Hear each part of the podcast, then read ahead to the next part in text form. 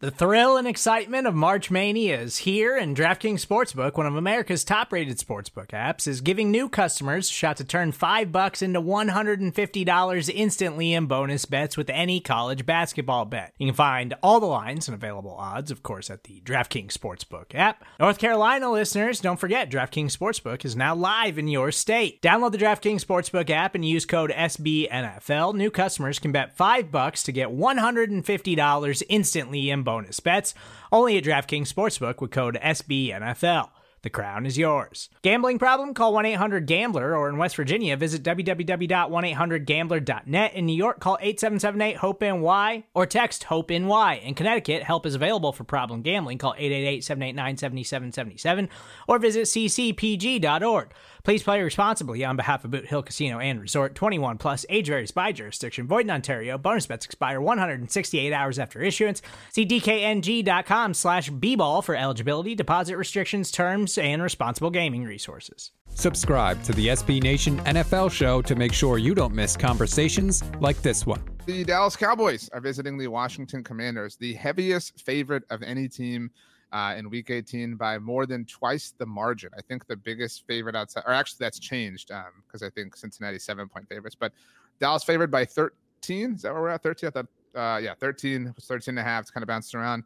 Um, Washington has the second overall pick, which they clinch if they lose this game. So it's in everyone's best interest for the Cowboys to win. Dallas wins. They win the N F C East. They take the two seed in the conference. Just thinking back to like week seven when they were like, Sam Howell is the franchise.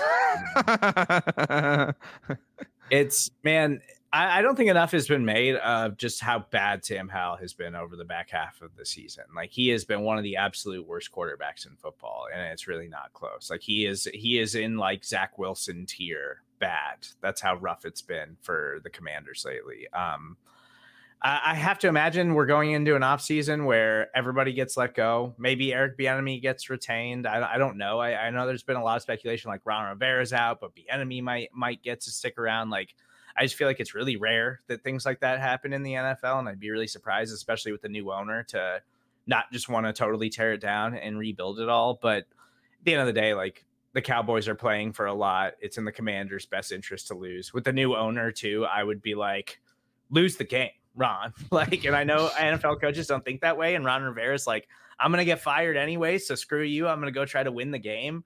But the Cowboys are gonna crush Sam Howell. He, he he's been awful. The Commanders, just one of the absolute worst teams in the league, and the Cowboys are playing for a lot. So I'm gonna go with Dallas, and I think they win pretty easily. So one of the staples at S B Nation that we all do is five questions with the opposing blog, obviously, whenever your team is playing that one. Um, the headline for that article at Blog of the Boys in our conversation with Hogshaven uh, was a quote of theirs that said, there is no appetite among the fan base or reportedly ownership for an upset win. Like, no, like there's not even like a like any fan that's like, oh, please go like wreck this for the Cowboys or whatever. Yeah. Um Plus, I don't know if you saw this, J P Finley, uh, who covers the Commanders for N B C up in the area, uh, tweeted out on Thursday, I get the vibe a lot of Commanders veterans won't play this weekend. Um, so, like, no, like everyone is checked out. Like, everyone is booking vacations and getting ready to clear out their lockers and things like that. And to your point, um, this is a big-time situation for the Cowboys. Um, they would obviously have to win their wild card matchup, but if they did, they would, again, presuming they beat Washington, would be the two seed and therefore host the divisional round matchup. Do you know how many times since their nineties Super Bowl run the Cowboys have hosted a divisional round playoff game? I know that every Kansas City fan thinks this is like super common, but do you know how many times the Cowboys have hosted a divisional round playoff game? Say once or twice, maybe? Twice. Um, the Giants game in oh seven, that was the upset loss, obviously, to the team that won the Super Bowl, and then the Aaron Rodgers, Jared Cook, third and twenty, Mason Crosby game. Um, it's a really rare thing. I mean, obviously, and it assures them, like I said, of avoiding the 49ers until at the very least the N F C Championship game. And if you get, you know, really lucky, maybe the Rams or somebody else finds a way to go beat them and you get to host that game. Um, uh, so this is one of the most important kind of moments in the twenty-first century for the Dallas Cowboys. I think I, I don't think that's dramatic to say, um, which is, and I think the line reflects that. So I'm going to take the Cowboys.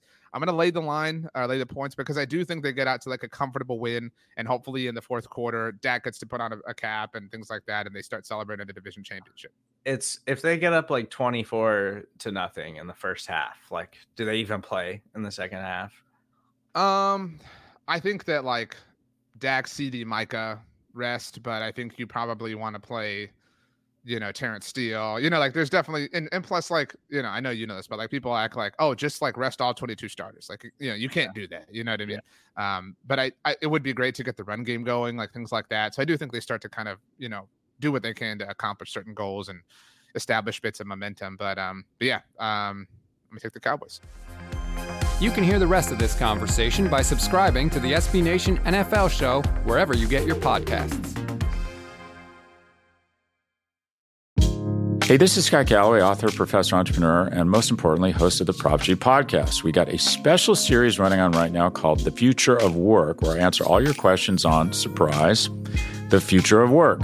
Questions including, what are we missing when we work remotely? Or how do we handle work-life balance when a major opportunity comes knocking?